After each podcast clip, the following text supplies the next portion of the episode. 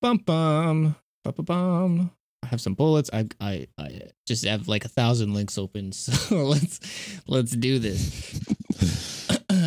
my my note taking strategy you would find terrifying. Uh, just terrified.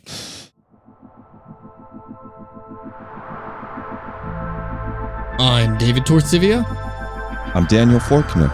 and this is Ashes Ashes, a show about systemic issues, cracks in civilization, collapse of the environment, and if we're unlucky, the end of the world. But if we learn from all of this, maybe we can stop that. The world might be broken, but it doesn't have to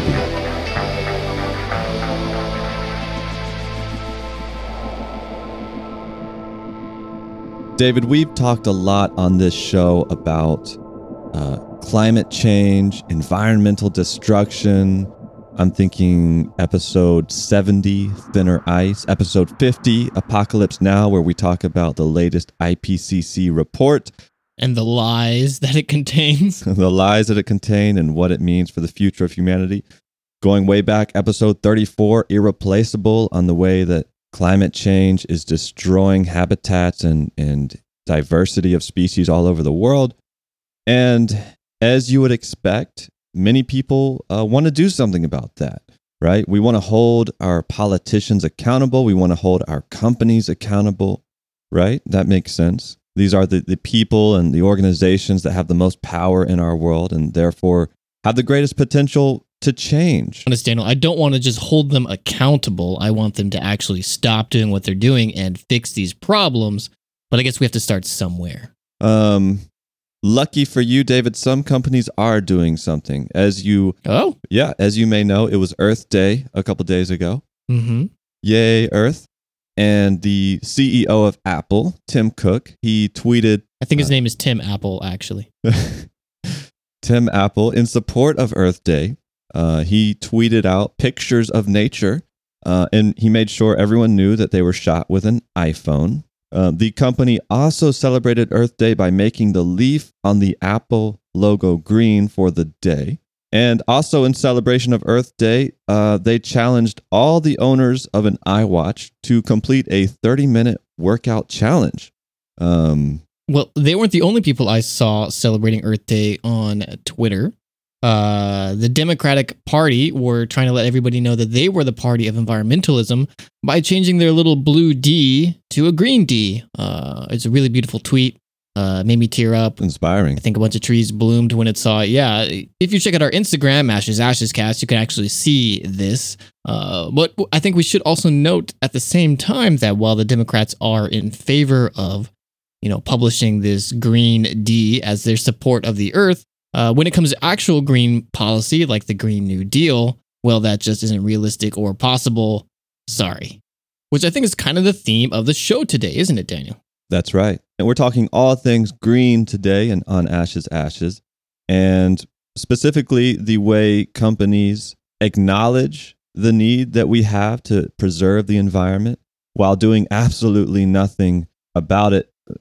At least nothing substantial. Or more specifically, what they claim to do about it, which is uh, maybe on the face of it sounds good, but in reality is not doing anything or even making it worse. I think this episode in particular is such a good topic for this show because it really brings together so many things that we've talked about. Like you mentioned, all these climate change episodes where we see just how dramatic the future that is in store for us is, what it could be if we don't do something about it. And at the same time, all this manipulative advertising and behavior changing that we see as part of our greater culture that is because of the way that we interact with business, because of the way that we're treated as consumers.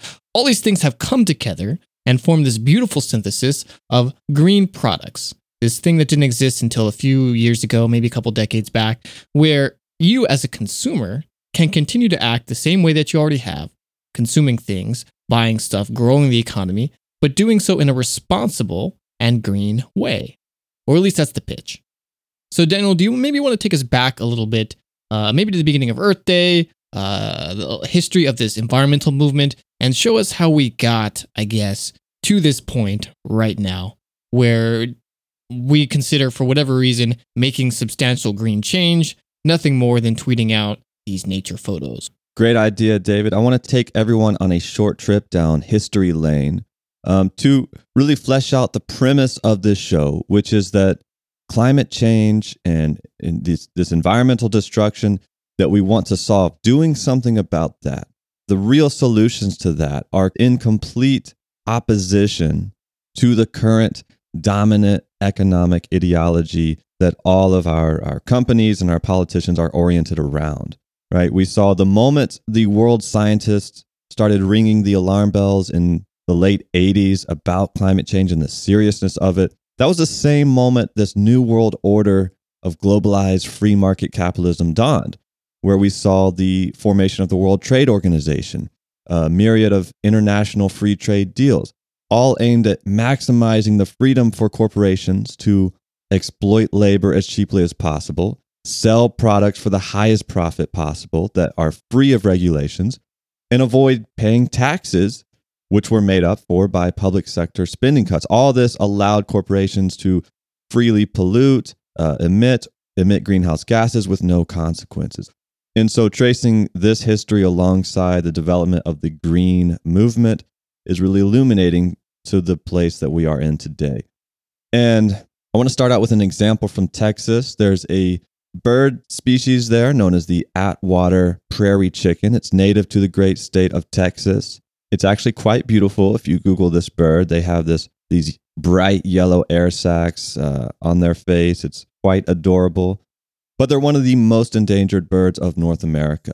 And during the 20th century, rapid development in Texas fragmented the habitats of this Attwater prairie chicken, which reduced their population from the millions to the hundreds by just the late 60s. And one of the few remaining breeding grounds for these chickens happened to be located on a property owned by ExxonMobil in Galveston, Texas. But fortunately, in 1995, ExxonMobil donated the property to the Nature Conservancy, a deal that both organizations made for the stated purpose of saving this chicken from going extinct. And if you know anything about the Nature Conservancy, it is a large international organization that dedicates its mission to preserving land and wildlife habitats and, above all, combating climate change and environmental destruction. But, David, a curious thing happened just a few years after uh, this partnership between the Nature Conservancy and ExxonMobil. Uh, and that was I knew this was coming. it's never just a nice story about a cute chicken. There's always something else. We can never just let the chickens be, right? N- So in 1999, this great international organization dedicated to land conservancy uh, started quietly drilling for oil on this uh, Attwater Prairie Chicken Reserve uh, Preserve, and they started drilling in the exact spot where these prairie chickens nested and mated. Uh, at one point, they were constructing a pipeline, and there was a delay in the construction, so the Conservancy decided that they would delay the introduction of some new Attwater chicks by three months so they could get this pipeline do- uh, done. And so by the time they released them, it was kind of out of season and they all died, unsurprisingly. oh my god. Um, and all this was exposed around 2003 when just 50 prairie chickens were thought to still exist anywhere. And as a result, a lot of me- media attention was directed at the Nature Conservancy. They stopped this oil drilling. Uh, the president of the organization actually made a public apology and said, quote, we won't initiate any new oil, gas drilling, or mining on preserves that we own. We thought we should, for appearance's sake, not do that again. Jeez. Um, but then five years later, they picked it back up again. And Naomi Klein writes about this in her book, This Changes Everything. And I want to just read an excerpt from this book on this topic. Quote In November 2012, and with little fanfare, the last of the Attwater's prairie chickens disappeared from the preserve. The preserve manager said of the birds that there are none that we know about. It is worth underlying this detail. Under the stewardship of what media describes as the biggest environmental non governmental organization in the world, boasting over 1 million members and assets of roughly $6 billion, and operating in 35 countries, an endangered species has been completely wiped out from one of its last remaining breeding grounds, on which the organization earned millions drilling for and pumping oil and gas. Amazingly, the website for the Texas City Prairie Preserve continues to boast that the quote, land management techniques the Conservancy utilizes at the preserve are best practices that we export to other preserves. David, I actually checked the website for this preserve and I didn't see that specific quote, but it does now say that, quote, over the years, Texas City Prairie Preserve has become a region wide model for native prairie restoration, native seed growing, and the benefits of natural infrastructure. And I would just like to point out that in 2018, the wild population of this bird dipped down to just 12 individuals worldwide. And today, there are maybe a couple hundred of them after a recent release by the Houston Zoo.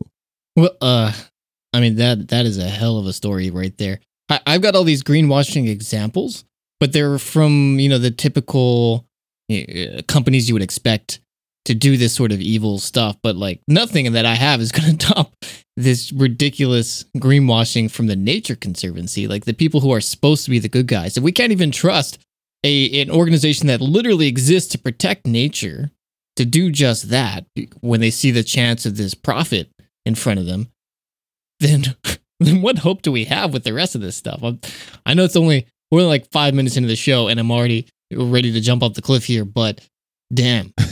and, and we'll get to maybe why this is, but Naomi Klein goes on to write in her book about how these groups are often receiving large donations from energy companies they have executives from energy companies that sit on their boards, etc. Conservation International, for instance, has partnered with Walmart, mining companies, multiple oil and gas companies in the past. These things I already knew and expected. It, you know, it's pretty common to see nonprofit boards stacked with executives from the same types of corporations you'd expect them to be adversaries of. But what was surprising to me is that many conservation organizations use part of the endowment money they have, right? The money that they raise uh, to invest in the stocks of energy corporations. In 2013, the Nature Conservancy had $22.8 million invested with oil and gas companies. Uh, the Wildlife Conservation Society had a $377 million endowment in 2012, of which an unspecified portion was invested in energy, mining, oil drilling, and agricultural businesses. The Ocean Conservancy had $14 million invested in public stocks in 2012, of which over 500 million was in energy, $150 million was in utilities, and $130 million was in materials. I'm so tired, Daniel. Everything is so exhausting. These these stats. Uh, I'm sorry, David. uh, what a what a keep going, keep going. Let's hear more. well, look, look. I, I know this is kind of painting a bleak picture of, of these massive conservancy groups. And this is not to say that they don't do a lot of good. I mean, that prairie preserve in Galveston is, is like 2,200 acres. Sure, maybe they shouldn't have been drilling on it, but I suppose preserving that land in the way that they did is at least better than just allowing ExxonMobil to completely drill it. All right, I guess I guess I can hand them that. A lot of this conversation here reminds me of the things that we talked about in our episode on philanthropy and specifically philanthrocapitalism, where these organizations, because of the ways that we decided to shift funding around or that uh, we feel like conservancy or philanthropy or or charity shouldn't be something that can exist solely through donations that they have to be self-sustainable i guess at some point which is why they have all these giant endowments right uh, and if, if you're trying to maximize your endowment i guess they are trying to balance these lesser of two evils like is it better to profit off all this stuff and invest it in something uh, quote unquote good or is it better to uh, try and be ethically pure and uh, just move along on the good graces of the people who support your cause? Right. And uh, the obviously the overwhelming market ideology that we have right now has really pushed this capitalism side of philanthrocapitalism, uh, which is why we see these enormous amounts of hypocritical investments and actions that are going on right now. Uh, but it's it sort of bums me out you know? Yeah, well, I think you're getting you're hitting on a, an important point, David, because again, it, it sounds like I'm making these groups out to be evil or something, but they're not. You know, a lot of people that would work for something like the Nature Conservancy want to do good, want to preserve things. And I've volunteered with nonprofits down here in Atlanta where the people that work there, they acknowledge the contradiction of trying to do some specific work that's, you know, supposed to strengthen communities and then look at who sits on their board, right? They understand that. But the, the whole point is that you know, going back to the premise of the show, as long as the dominant ideology of world power is free market global capitalistic accumulation, that's the structure that these organizations find themselves stuck in. And yes, they could be better, but at the same time, they're faced with the difficult choice of being more responsible and losing their revenue from corporate donors or, you know, fall in line, get paid, and do the best you can. And the history of environmentalism in the West is something that Naomi Klein goes a little bit into in her book. And it's one in which we had Rachel Carson's Silent Spring, which many of you are, are aware of about the dangers of DDT and pesticide use. And the alarm surrounding that, as well as the depleting ozone layer, really radicalized and mobilized a huge group of the Western population who demanded action. You know, for us to do something about all this environmental destruction. Yeah, it, it, it turns out people really don't like having acid rain or polluted rivers or air that they can't breathe. Who would have thought? Who would have thought? And so the people demanded direct action to challenge all this wild west of pollution. And it resulted in what could be considered the golden age of environmentalism here in the West. And in the United States, there were 23 federal environmental acts passed into law in the 1970s alone. And from this era came so many of the regulations that we're familiar with today, including the Air Quality Act, the Water Quality Act, the Occupational Safety and Health Act, the Clean Water Act, the Safe Drinking Water Act, the Endangered Species Act, the Superfund Act, which requires companies to clean up the toxic waste that they've dumped on land. So many of these acts came within just a couple years of this public outcry. But then, David, this is where the story changes. This is where the table turned because it always happens. This prompted the full force of reactionary capital, which rushed back against this new environmental movement, and a new free market global order was ushered in, during which environmental regulation was attacked in part as, you know, being a Trojan horse for evil communism or for Nazism in disguise. And we saw the establishment of a new economic framework becoming fully entrenched at the highest levels of power, in which freedom for corporations to act unhindered in the pursuit of profit became the only sensible goal. You had people like Milton Friedman coming out with persuasive ideological arguments about how if you want what's best for society, let corporations be greedy, and in their pursuit of profit, they will satisfy the needs of society, right? Uh, another way to put it, as Richard Smith writes from the Institute for Policy Research and Development in London, the 70s environmental movement represented ideals of anti growth, whereas this reactionary response by advocates of so called green capitalism was that profit growth could be aligned with environmental goals through such things as technology, green labeling, and eco friendly shopping by consumers, such that, in the words of business leader Paul Hawken, quote, restoring the environment and making money can become one and the same process. Uh, uh, I want to interrupt you just for a second here, Daniel, because again, I'm seeing echoes and other things that we've talked about in this show, uh, particularly this denial that we have to change anything in our behavior. Because if we just alter slight portions of what we consume, or the technology that, that is powering all of this, then we can continue living this unsustainable life. And we see that especially playing out in the conversations that are happening now, as we talked about in episode 21, Klima Ex Machina, about the geoengineering that is being talked about right now to dramatically alter the Earth and its atmosphere and the environment in order to allow us to continue business as usual and suck some of this carbon out of the air without disrupting the ecosystems or the overall environment too much. Uh, most of which we find out in that episode are nothing more than pipe dreams or so ridiculous that they're not uh, possible or have such incredible uh, side effects that it could oftentimes make the problem worse than it was before. Uh, but that mindset that if we just do this magic technology thing, if we make these products in a different way, if we use this technology to suck carbon out of the air, well, then we don't have to change our behavior. We can continue to consume and grow indefinitely, and that is good for business. Right.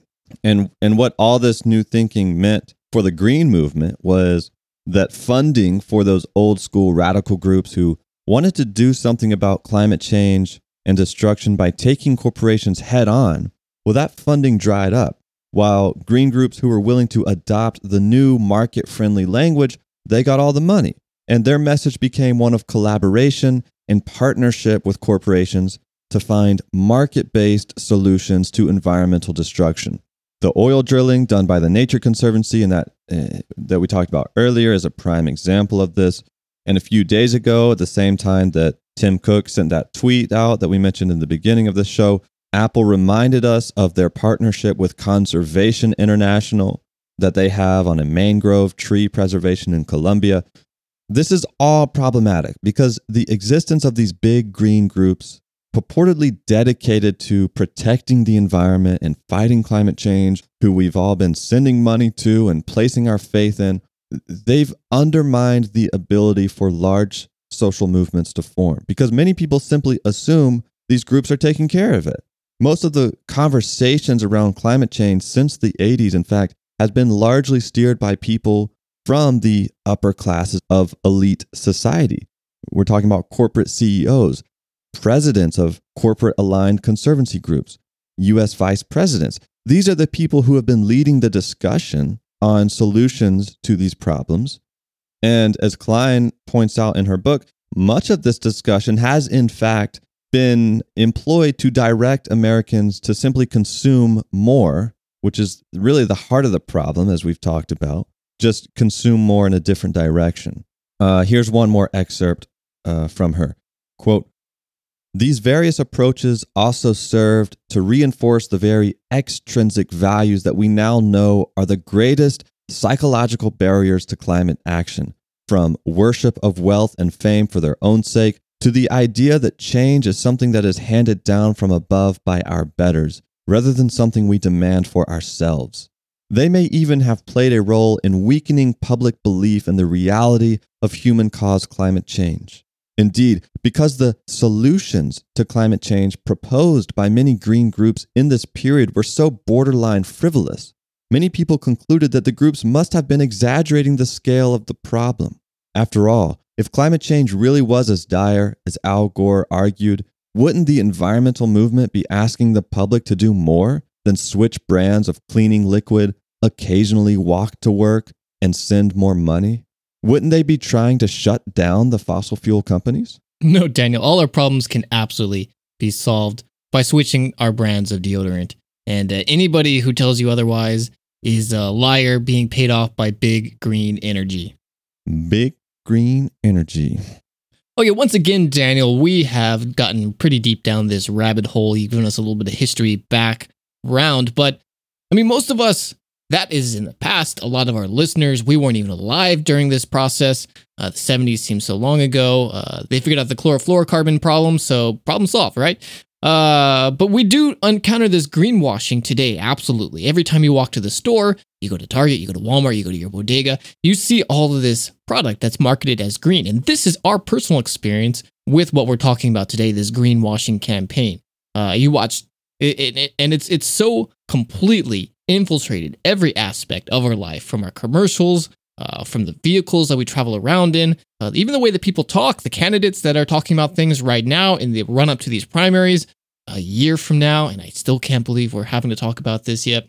All that aside, I mean, greenwashing is a huge part of our life. Green products are everywhere. But unfortunately, as we continue to find out, much of the time the green in these green products isn't actually environmentally green, but just more money and they're taking advantage of the fact that uh, we do care. You know, we do care about the environment, and that is something that could be, if twisted, very profitable. So let's look at some of these examples of companies committing greenwashing sins, uh, taking advantage of the consumer want to do good, and how the fact that, you know, in general, the idea that being able to purchase things as a way to solve problems just doesn't really work all that well. So uh, I want to start this with something called the uh, sins of greenwashing so that we can establish this baseline uh, seven point proclamation of like these are the problems that we encounter when products either lie or are misleading or whatever, and they make them not actually green.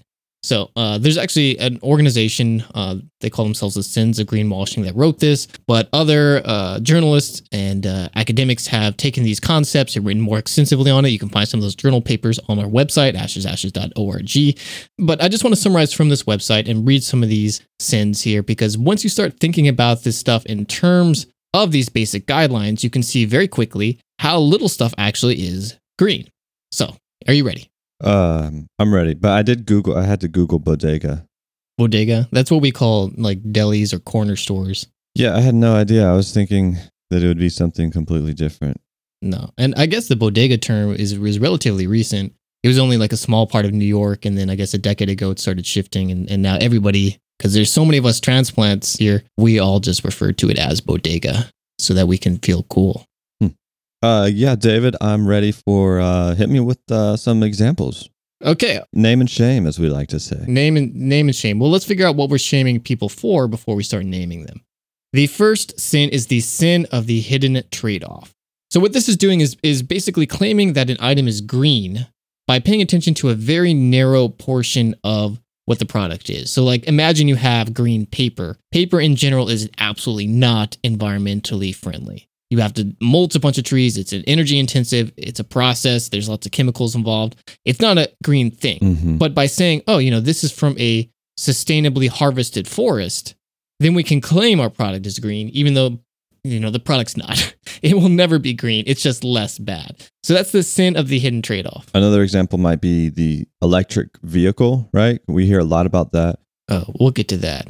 Don't worry. Yeah, but something like 50 over 50% of all the emissions that is emitted by a vehicle is actually done in the manufacturing and producing process. hmm Of, of any vehicle. And it's even more for EVs. But yeah. So there you go. So in that case, it might actually be more environmentally friendly to drive that used car that you have that's an old clunker than it would be to trash that and purchase a brand new electric vehicle.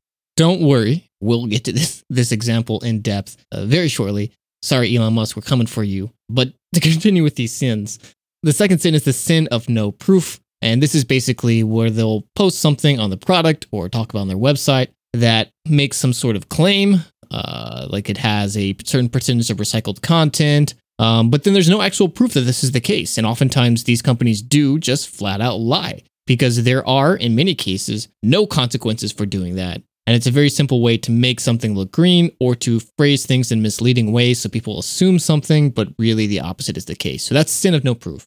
It's very similar to that is the sin of vagueness, which is when that you make a claim that you so poorly word or define that it could mean absolutely anything. And oftentimes when products are marketed as all natural, this is exactly that because there are plenty of things that are natural but are terrible for you.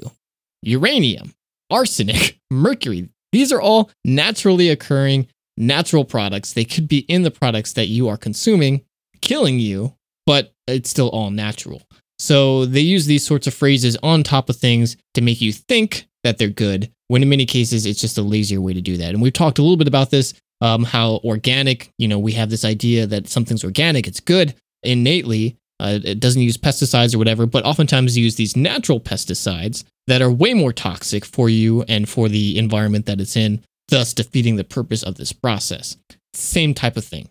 Again, related to this is the sin of worshiping false labels. And oftentimes, uh, you see this especially with bottled water or like fabric softeners or stuff, where there's this implication that this is from like a sustainable place. Oftentimes, you'll see like designs of beautiful nature and pristine lakes and rivers, and and maybe an allusion to some sort of body that guarantees all this stuff is natural and fresh. But generally, there's nothing hard or concrete in that language. Lawyers have carefully pored over this and made sure nothing is actually guaranteed Does, in this. does a green leaf on the Apple logo count as green labeling? Exactly. So this would be a sin of worshiping false labels. If that green leaf suggested for something, or or you might see a badge that just says like certified, and it doesn't say who it's certified by or what that means. Or oftentimes like like maybe a couple leaves will be in a corner and it, and it'll just have like green leaves and like a badge and a star on it, and you're just supposed to assume that oh yeah, this has been certified by some organization that this is a green product, but that organization doesn't exist. Uh, we're just supposed to lean on this packaging design to make you think that it does and make you that much more likely to select it in the store when you're purchasing something, whatever it is. The sin of irrelevance is when there's a claim made that is oftentimes true, but doesn't actually matter. Hang on. There's a motorcycle idling outside my, my door. Did you see? Did you see that movie with Will Smith where he has superpowers, and he's like a like he's like a regular Joe homeless person, but he also has superpowers. Uh, Hancock.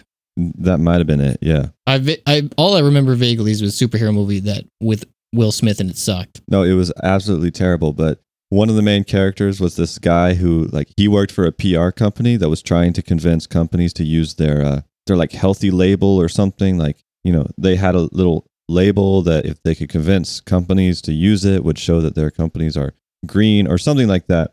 Anyway, you were supposed to feel bad for him because he was like trying to do the right thing by getting companies to reform their things and then you know they didn't take him seriously they laughed at him. But then he helped out will smith and like uh you know will smith was super grateful so he flew to the moon and painted this pr logo on the bright side of the moon so that the whole world could see it and it was like supposed to be like heartwarming or something.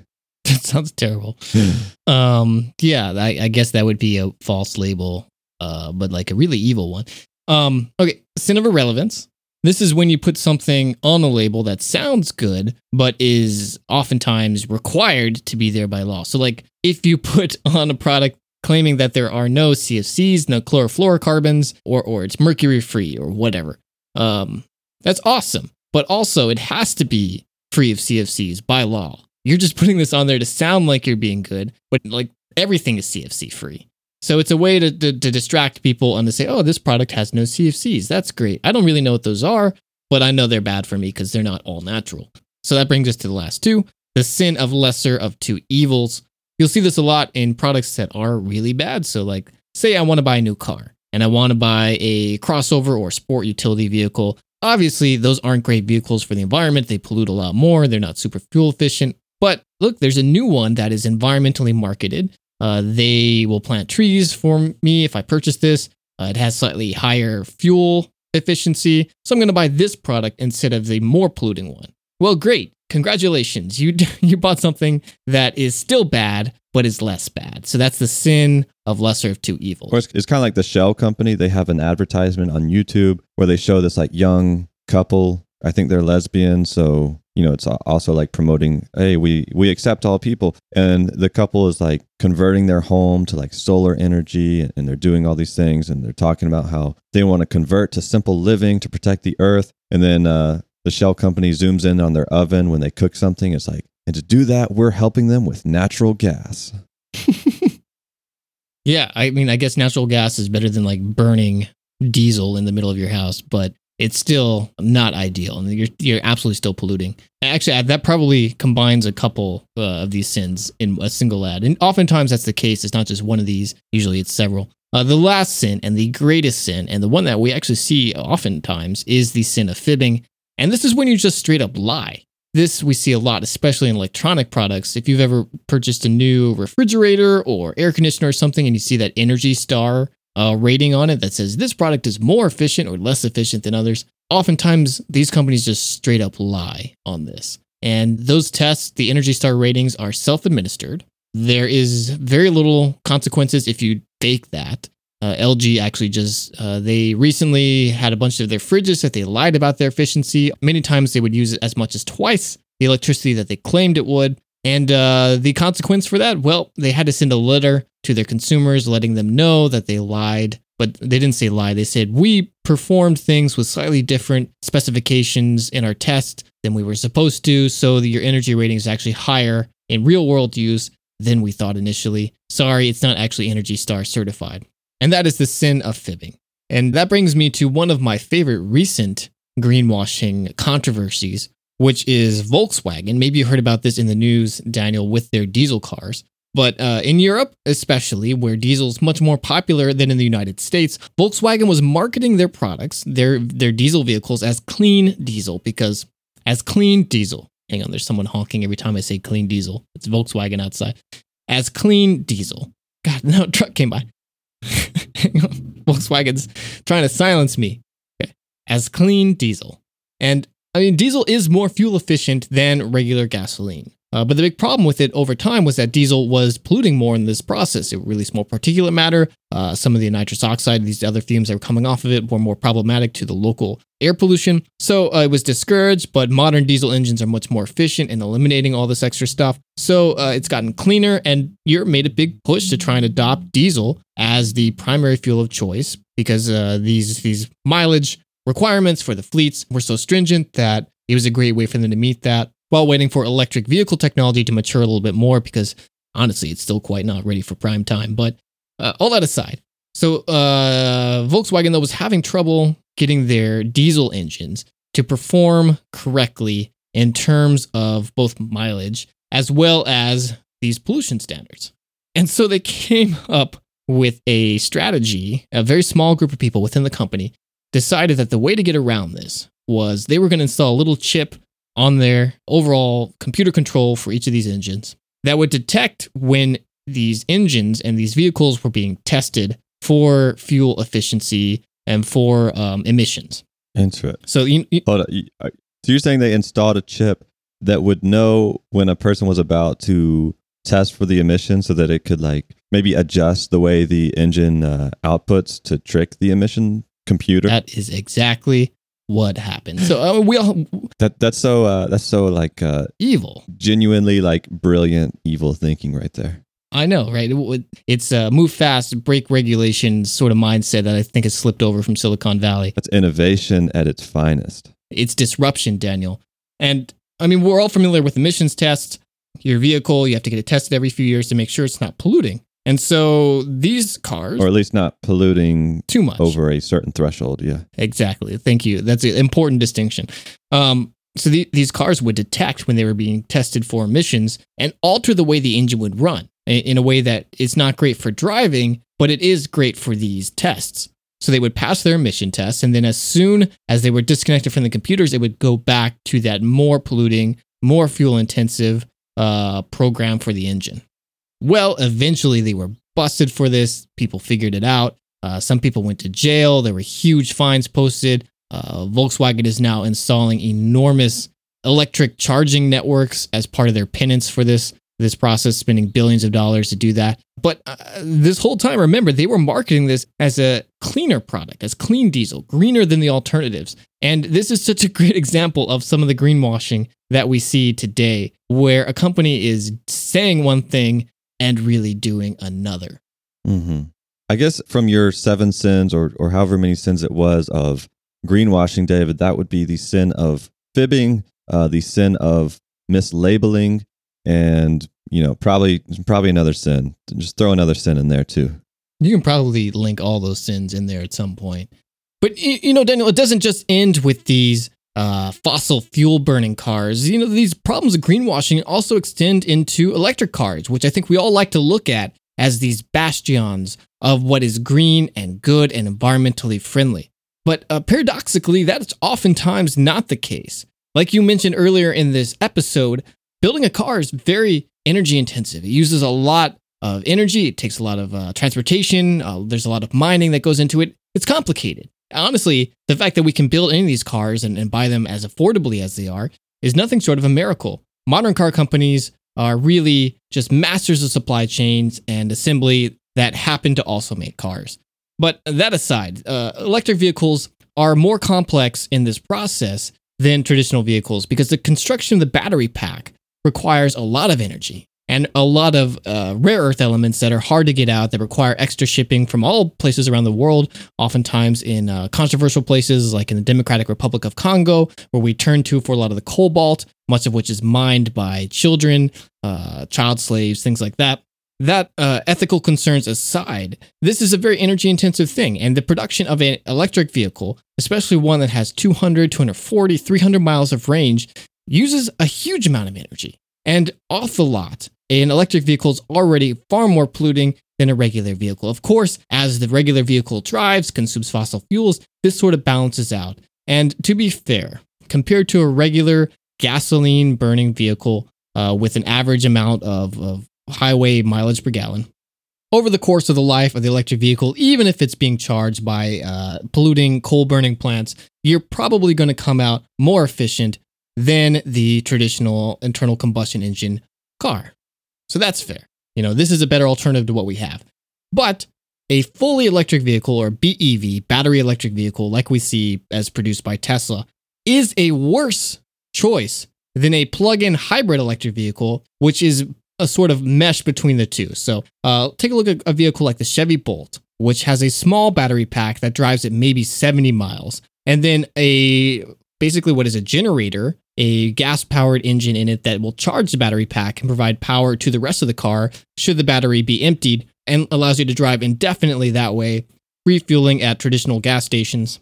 Well, because this battery pack for this car is smaller, and because the car overall is lighter, because these battery packs again are very heavy, the lifetime vehicle emission outputs of this partially gasoline burning car is actually much less than this fully electric vehicle. So, paradoxically, what we think as the greenest possible choice, this battery powered, fully electric thing that never touches any fossil fuel, at least initially, though down the supply chain, admittedly, it does. Well, you know, that is a worse choice for the Earth than a car that burns some gasoline. Because most of our day to day driving is short distances. You charge overnight. We don't do these oftentimes long trips that do require 200 miles or 300 miles of battery capacity. But that's not how they're sold. They're sold as a mission to save the Earth. You know, a lot of the Tesla fans will go on about how they're changing the earth, they're saving the earth from uh, environmental catastrophe, that Elon Musk is a hero for doing this. He's not. He's just a guy who found a way to sell cars to suckers, to rich people. And you mentioned earlier, too, Daniel, there's no reason. Every time you buy a new car, you're doing far, far, far more worse for the environment than you would be just continuing to drive the same car. Right. Because the production of that new vehicle is really bad. So these economic incentives that the government has put down, that we put down for purchasing these new vehicles, uh, or or leasing, even worse, vehicles and constantly moving to a new one every three years, two years, five years, whatever. These are much worse than continuing to drive the same, even slightly polluting vehicle. So what we're doing in this greenwashing campaign is taking rich people who are already polluting more than everybody else. We're giving them economic incentives in the forms of typically tax credits for EV purchases to buy new vehicles, which are polluting more in that process of being a new vehicle instead of driving the same old ones.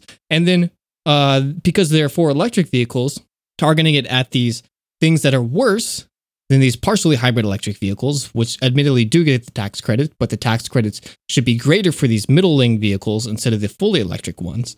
Um, and these tax credits should also be encouraging the consumption of cheaper electric vehicles instead of these more expensive ones, which is again rewarding these people who are polluting more from the first case. And uh, what what we've done and what, what these subsidies have done is encouraged and reinforced this idea that these products, which are really honestly bad for the earth, are good. We've distorted the market, and then even further, we've messed it up with the marketing that occurs through willful ignorance and then also just the misinterpretation of what these basic numbers are. And that's that's a common theme in a lot of this greenwashing. Which is to say, it's important to remember, you know, these are general guidelines to remind yourself to think about. Don't just take these claims at their face value.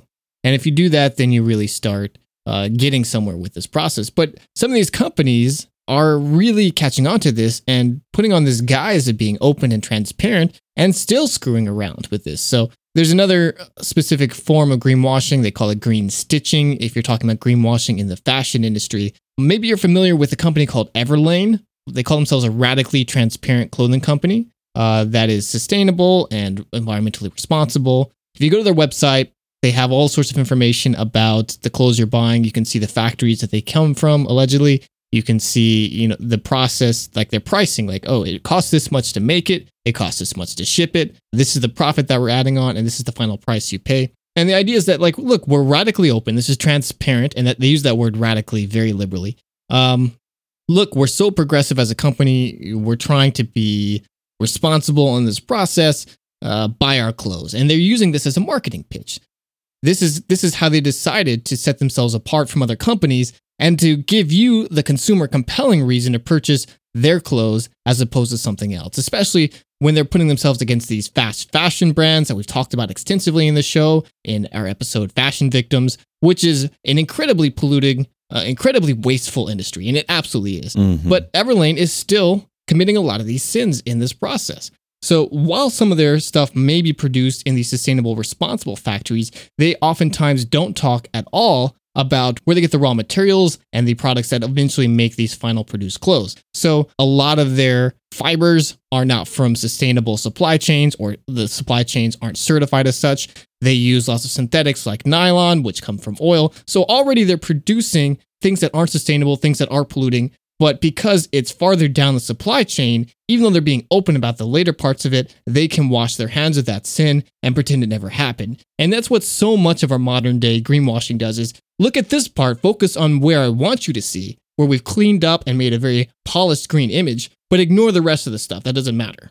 And we see that idea carried continuously, not just in products, but in the way that companies themselves, cities, nations conduct themselves in a green manner. We've talked about how Germany or many of these European countries claim that they're very green in the way that they treat trash, but that's because they sell their garbage they can't recycle to China originally, but now Malaysia, now Thailand, um, as exports. They can count it not as as as trash. They could say, "Oh, this is an export. We're getting rid of it." Yeah. And then it ends up in the ocean or it ends up in dumps and it ends up destroying the environment over there. But it's no longer Germany's or Switzerland's or Sweden's or Finland's problem. And they can pretend that they're meeting all these mandatory regulatory things set down and be green. That's greenwashing, but on a national industrial scale. Yeah, speaking of industrial scale, reminds me of episode 58, Renewable Problems, where we talk about green technology, solar power, wind power, and how a lot of uh, utility companies take advantage of these international funds that have been set up to finance uh, these wind parks around the world or whatever. Ultimately, what they do is they design profitable energy initiatives and say, like, southern Mexico, they'll plan a wind park, but then they'll grossly exaggerate their costs so that they can get this climate funding. Then, once the project is implemented, not only are they making a profit, but they've qualified for carbon credit so that they can go right back to their home country and pollute just as much, if not more, than before. Meanwhile, touting in their PR copy of all this green uh, technology that they're investing in. Exactly. And we find this pattern over and over and over again. And it's nothing new. I mean, I could keep going on about Everlane, but I, I don't, I don't want to get too sunk down in one single company because everybody is so guilty about this. So, looking just at one small section of one small market group, natural and environmentally friendly products that are available on US supermarket shelves. This is just a great example of how rampant this problem is, even just on a consumer level, ignoring all these larger uh, nation state things that you mentioned. 98% of these items that call themselves natural or green or environmentally friendly, 98% of them available on these supermarket shelves are making some kind of lie. They aren't actually what they claim. That means almost every single thing you buy that claims to be green is not in some way. Where's this coming from? A testimony made to Congress about this problem uh, from a man named Scott Case as part of an environmental consulting firm called TerraChoice. And there's a huge variety of reasons that this happens. There's a variety of ways that it happens, as we talked about with these sins.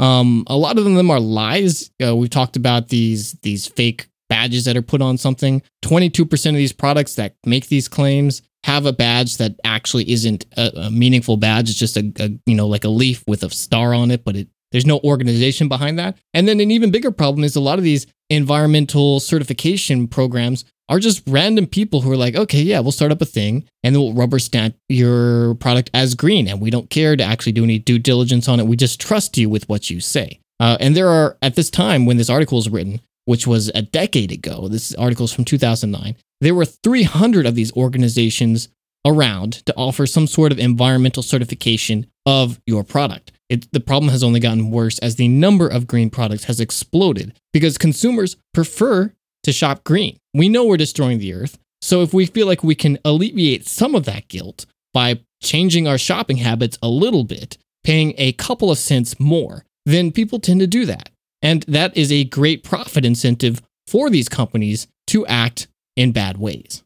Yeah, I think that's such a great example of how the way this this green movement has been wedded to the need for profit accumulation has really just encouraged more consumption by us, the consumer. And it's kind of, you know, clearly something's not working when we're trying to save the planet and yet the number of things that we're producing and consuming, the emissions that we're emitting, the pollution that we're putting into the oceans, the number of habitats we're destroying, all of these are trending up. So something has not been working. And so I want to talk a little bit about this. Why it's not just that these companies haven't figured out the correct way, right, to offer products while still remaining green. It's it's not a an issue of we just haven't innovated the correct solution yet, but we're working on it. We just need more money in research development. That's not the problem. The problem is that fundamentally the the the core goal of environmental stewardship is completely incompatible with the current economic structure, right? And and so we see all these goals that are presented in this market language of just consume these goods and we'll save the earth. Uh, invest in this technology and we'll save the earth. So on and so on. And on a broader scale, we see uh, solutions being offered like on the governmental or international level, such as green taxes, green bonds, uh, the cap and trade system that was implemented by the European Union. And I want to just hone in on these real quick because these are kind of the big, like, conceptual solutions that a lot of people point to as like, look, uh, companies who pollute are bad. Therefore, let's tax them. So let me hone in on green taxes for a second because on the face of it, it seems like a good idea, right? The idea being that corporations make money from the production and sale of goods, but they do not necessarily have to pay for the cost that we incur dealing with the pollution and destruction that results from that production. So, therefore, let's figure out how much damage is done by, let's say, an agricultural company that dumps pesticides everywhere. Let's come up with a dollar figure and then tax them based on the cost of that damage. And in so doing, we'll de incentivize them from doing that action, or, or maybe they'll have to innovate around it, right? But the, the problem with all this is that so long as profit accumulation is the premise of the economy, these taxes will always fall short. Just consider the coal industry. The IPCC's latest report urges humanity to rapidly cut emissions over the next few years, or else a two degree warming is going to practically destroy life as we know it on this planet. And so, any appropriate green taxing that we implement would necessarily have to make the coal, oil, and gas companies so unprofitable that they effectively go bankrupt and disappear. In other words, these taxes would have to result in industrial degrowth.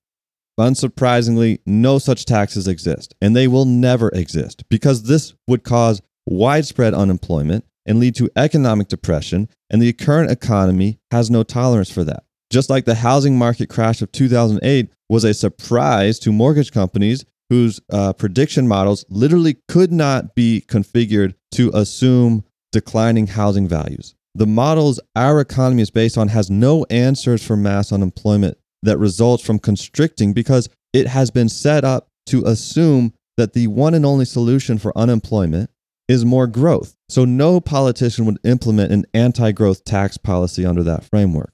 And David, if, if you'll bear with me, if I can just rant a little bit more on this, I feel like I need to drill down a bit because we have this reactionary narrative that that's going on and I think it spooks a lot of people that says, "Well, hold up now. If you interfere with markets or you try to give people basic necessities directly as a, as opposed to letting the free hand of the market provide those, then your naivete will result in economic collapse. There will be no jobs and everyone will end up in the street eating rats." And I want to reiterate a scenario in which an oil company goes bankrupt and leaves thousands of people without a job. That is a problem only in this crazy economy where everyone must compete and fend for themselves. We've created this problem. Think about what it means to have an economy of infinite growth. What does it actually mean to pursue infinite financial growth? Ultimately, it has meant and will continue to mean taking whole chunks of things and breaking them apart into vulnerable and liquid pieces. What, so, what do I mean? Let me give you an example, a visualization, if you will, an illustration. Okay. Let's say I'm a factory owner and I have a problem. I only have one factory. And if I were to keep growing, I need two factories. But labor is too expensive. I can't afford it, right? So one weekend, I decide to get out of the city and drive around the countryside for some fresh air. And what do I see? I see a whole village of people living off the land, feeding each other with their gardens and their chickens, their cows, and all of a sudden it hits me. These people aren't contributing to the economy. Who do they think they are? Just just living, enjoying their lives, growing food for their own consumption, right? This is a huge problem. So I rush off to the state capitol where I schedule a meeting with the governor and I say, "Governor, those lazy country bums aren't contributing to our economy. We need to raise the property taxes on their land so that they have to give back to the economy. And if we do that, I'll be more inclined to contribute to your reelection campaign, right? So that's what we do. We raise property taxes for rural villages across the state, which these people cannot afford to pay. So they are forced to conform to the market economy. A small percentage of them might stay on the land where they convert to industrial farmers, but the majority have no choice but to migrate to the city looking for work. That community chunk has been broken apart into individual families and people that I, as this factory owner, can now employ as cheap labor. My wealth grows, and so does GDP. That's growth. So, fast forward a few years, David, and now I own five factories. And you, being the environmental hippie that you are, you are unhappy with all the pollution that's in your drinking water. And you've identified my factories as the source of the problem. So you start a campaign to shut them down. But I defeat you because I can say, look at how many people I employ. If you shut down my factories, all these people will be out of work. This is the narrative we're stuck on today. It's what's blocking direct challenge to these companies, but it's if you look at my example, David, it's very obvious that this problem is contrived. It's not a natural law that people become vulnerable unless economies grow. It's completely the other way around. Economies grow precisely because we have made people vulnerable. Growth is achieved in the modern economy by breaking things apart in every realm imaginable. You take a diverse forest with countless interdependent species and you break it down into simple 2x4s for sale as a material commodity. You take a union, which is a chunk of workers who use their collective voice to protect wages in addition to other things, and you break that apart. You start surveilling everyone. You fire anyone who is too talkative, all so that you can lower wages and slash benefits, which grows profits, grows GDP. You, you take a tenants' right organization, a chunk of tenants working together to keep rents affordable, and you break them apart so you can raise the rent. Now those tenants can't afford rent, just like the villages who can't afford land taxes. They can be atomized even further into cogs for the gig economy. They're driving for Uber now, they're doing freelance programming, on and on. And finally, as these chunks get smaller and smaller, we see that the individual herself is seen as the final frontier, this chunk to be broken down into parts as car companies seek to track our driving habits, insurance companies want to know how often we drink water, phone apps log our sleep patterns, smartwatches track our location history, facial recognition cameras track our eyeballs as we walk down the aisles of grocery stores, and every part of our lives is turned into a tinier and tinier bit. And that is the engine of growth in our economy. Daniel, you are preaching to me right now. And uh, these are things that we keep talking about. Let me step off my soapbox now. Yeah, l- let me step on. Uh, these are things we keep talking about in this show. We have created a world that is so unbelievably incompatible with sustainable life, with happiness, with living a healthy, wholesome life. And, and then we wonder why we have all these problems, why we're all depressed, why we're committing suicide, why the world is literally burning around us. And, and we try and bolt on these solutions that are fundamentally incompatible with the way that we've chosen to organize everything. Car bu- busting out music next to me. You ever notice the cars that bump music really loud always bump really bad music? It's never good stuff. It's that uh it's that beep song. You know that that uh beep song? No, it's not. What? You don't know that song?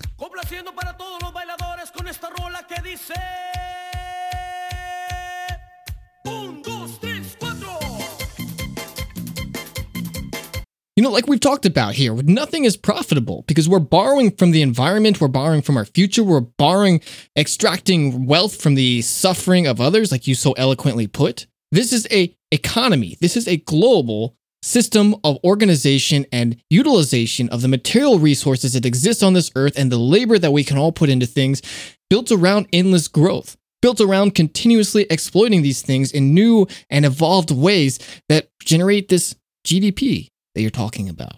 But of course, of course, a system that is dependent on all this will never be green. But the only way that we've learned to relate to the world is through this consumption. And so when we as individuals are looking at this world burning around us and we say, well, what can we do? We turn to our politicians who have continuously failed us. They say, oh, you know, there's not much we can do. This is not actually a problem at all. They gaslight us for decades. And eventually, when they do start saying, okay, yeah, you know, global warming is real, climate change is a problem, these things in our environment that we're destroying, yeah, okay, I guess that's bad. But, you know, fixing this is going to be too expensive. A Green New Deal, that's infeasible. Paris Agreement, which is already not enough, as we've talked about on here, that's not possible either. We're going to step out of that because we don't want to hurt the economy. You know, it's interesting.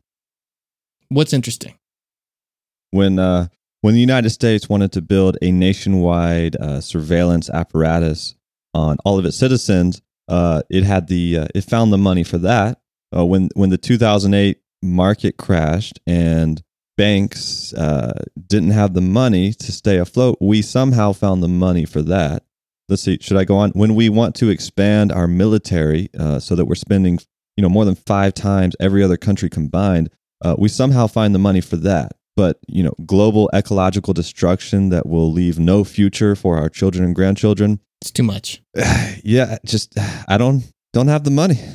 Well, this is what happens when you have an organization that is fundamentally organized not around environmental sustainability, but rather the opposite, about the exploitation of the environment. And we can't just bolt on via consumption, being uh, via rather changing the products that we consume slightly, a fix for this, because at its core, this is wholly incompatible. If we want to imagine a better future where we can fix this, it has to be at its very fundamental nature something that is revolving around the ecological health of the earth. That is not even the remotest sliver of anything that is in the systems that we have right now. And it hasn't been, unfortunately, either in some of the alternative systems that we've seen in the past. The communism of Soviet Russia was hugely environmentally destructive. And there are alternatives happening now, uh, things that are at its very core ecologically centered. We're seeing this uh, occur right now in the revolution that's going on in Rojava, with the Kurds in northern Syria. If you're interested in alternatives to the world that we see right now, uh, that's a great place to start reading because it is happening. And it's disaster right now after they've finally successfully defeated ISIS. They can start turning to rebuilding. Uh, but they are at their core trying to build something that is first and foremost ecologically sustainable. And that is their single greatest guiding tenet. And that means dramatically changing every single part of their life and their environment.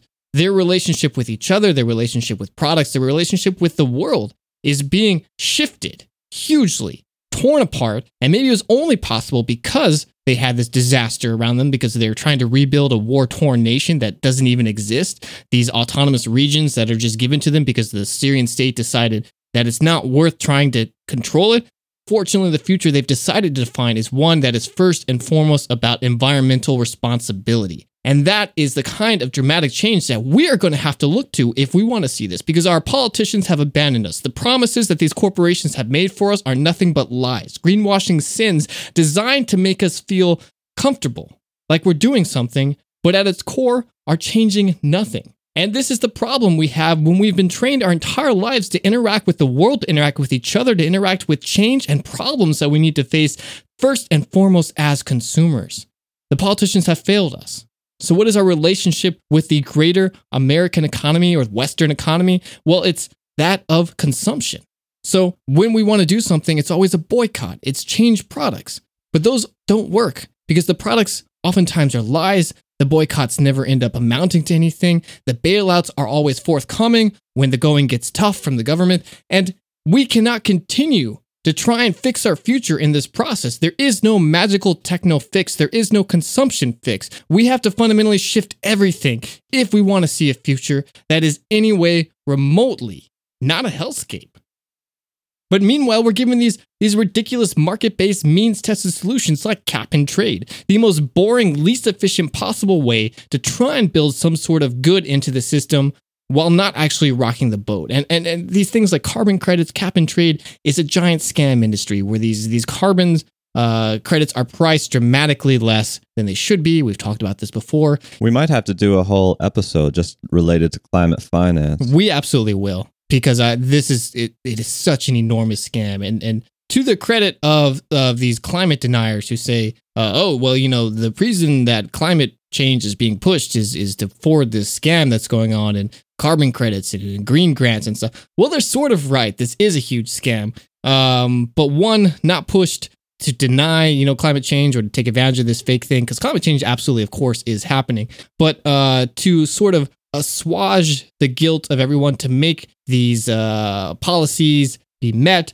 so that everyone can can reach their goals on their whatever treaties they've set uh, and actually not change anything in the process. When we are responsibly actually pricing these credits right, that plane ticket across the country that you can buy right now for $300 should be closer to $2,000. And of course, that destroys the economy. So, of course, we don't see it put into action. Well, then, and then cap and trade kind of experiences the same fate as those green taxes, where it, seems like a nice idea up front, like, okay, let's cap the uh, amount that an industry can emit. And then if they want to emit more, they have to somehow purchase credits from someone else who has reduced their emissions. But look, this is something that was rolled out in 2005 in the European Union. And immediately, all these industries that would be affected by it started lobbying their politicians to say, look, you know, this is too costly. Like you said, David, since every, you know, nothing is profitable, if you actually try to integrate the cost of polluting into the industries that require pollution just to exist, it doesn't it doesn't work. They would go out of business. So all these industries just went to their politicians and say, if you don't give me special treatment, if you don't raise the caps to something that I can actually afford, because we live in a globalized economy, we're just going to move to another country. And you know, you'll be left with 200,000 unemployed people in your district and good luck getting elected. And that's exactly what happened. Well, Daniel, I, I want to read another Naomi Klein quote here um, because she really nails down a lot of these concepts, uh, especially on this show. So, by posing climate change as a battle between capitalism and the planet, I'm not saying anything that we don't already know. The battle is already underway, but right now, capitalism is winning hands down. It wins every time the need for economic growth is used as the excuse for putting off climate action yet again, or for breaking emission reduction commitments already made.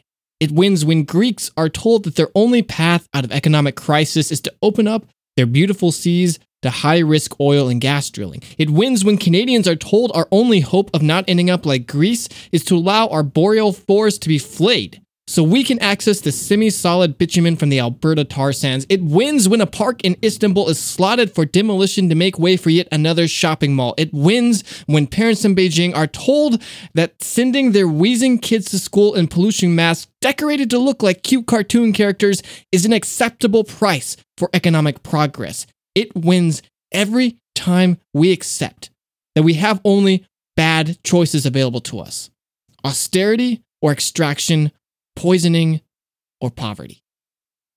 I suppose that brings us to the tail end of this episode, David, and where we ask once again, what can we do? And I think it's pretty clear what we have to do. We have an economic system that is simply incompatible with environmental stewardship. Now, step one, we have to talk about these issues. We, we have to talk about them because as we've alluded to, the green movement, these conservation groups, as, as good as they are, putting our faith in them under the current system is at best delaying the inevitable. At worst, it's actually accelerating it. So people have to know that something must be done. And we have to really emphasize that the current structure cannot solve it, right? And so the only way we're going to solve this is a, is a different way, a better way. I want to quote from Richard Smith, uh, once again from his paper, where he writes that the problem is our current economy because it is, quote, perversely in the general interest, in everyone's immediate interest, to do all we can to maximize growth right now, unavoidably, and therefore unavoidably to maximize fossil fuel consumption right now.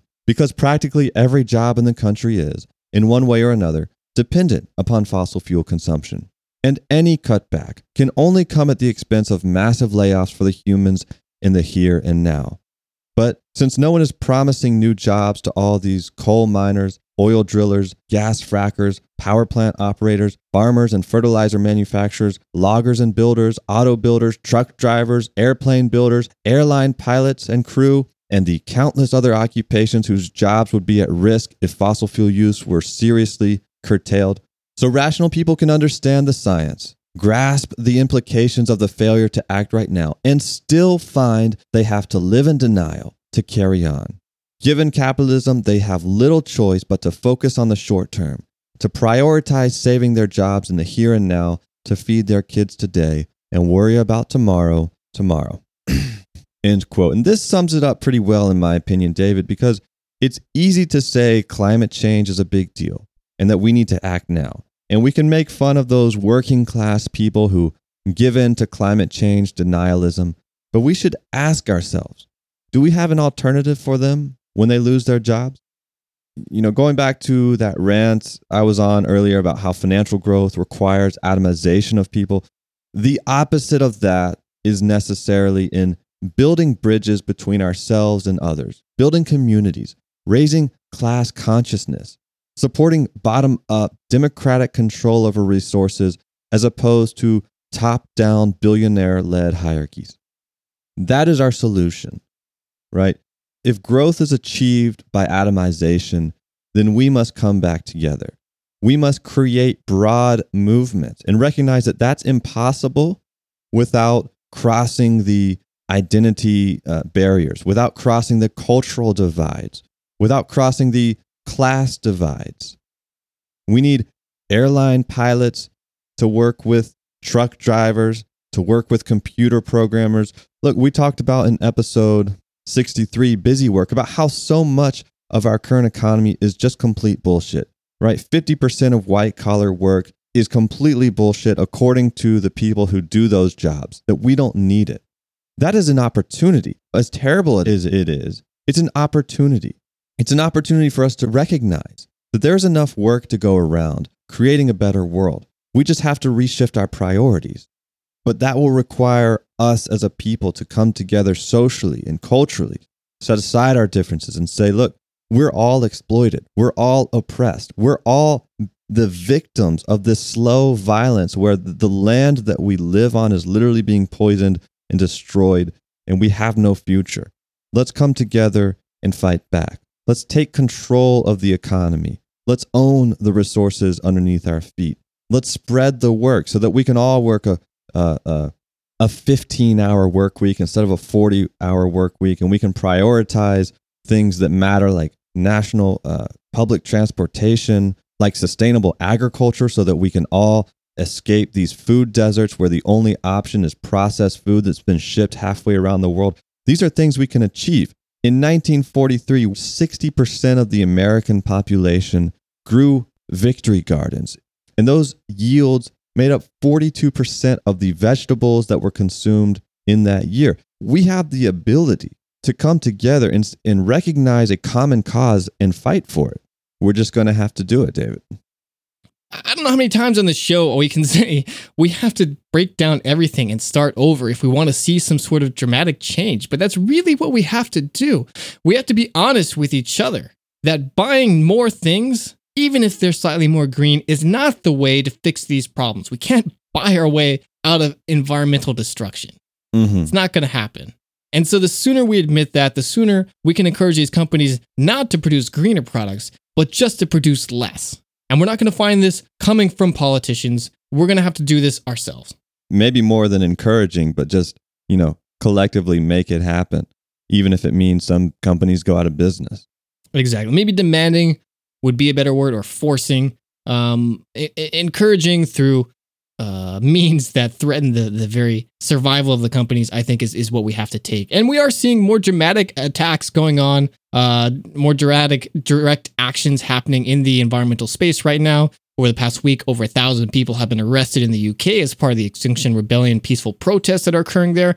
And this type of stuff, amping up the volume on the resistance that is happening, is going to have to happen more and more if we want to see a new future that is not, like I said over and over, a hellscape with, at some point, you know, no human life left, probably. Civilization as we know it is in our hands right now. We're the most powerful generation in all of human history. There's no question about it. And we are also probably the last generation that has the time and power to do something about the catastrophes that are coming. And if we fail to take advantage of that, then we have failed all of humanity. Here's Naomi Klein one final time. It seems to me that our problem has a lot less to do with the mechanics of solar power than the politics of human power, specifically, whether there can be a shift in who wields it, a shift away from corporations and toward communities, which in turn depends on whether or not the great many people who are getting a rotten deal under our current system can build a determined and diverse enough social force to change the balance of power. David, that's a lot to think about. As always, Daniel. But think about it and take action with all this in mind. We hope you will. You can find more about all the topics we talked about, find all our sources, read about the many things we discussed here today, as well as a full transcript of this episode on our website at ashesashes.org. A lot of time and research goes into making these episodes possible, and we will never use ads to support this show. So if you like it, would like us to keep going, you, our listener, can support us by giving us a review, sharing us with a friend, and supporting us on patreon.com slash ashesashescast. We'll send you a sticker, and you can also uh, reach out to us through our email at contact at ashesashes.org. We are also on all your favorite social media networks at Ashes Ashes Cast. Next week, we've got a great show coming up about the resistance that we see to all sorts of things around the world. That's right, it's a history of protest and how that relates to the world right now. We hope you'll tune in for that. But until then, this is Ashes Ashes. Bye. Bye bye.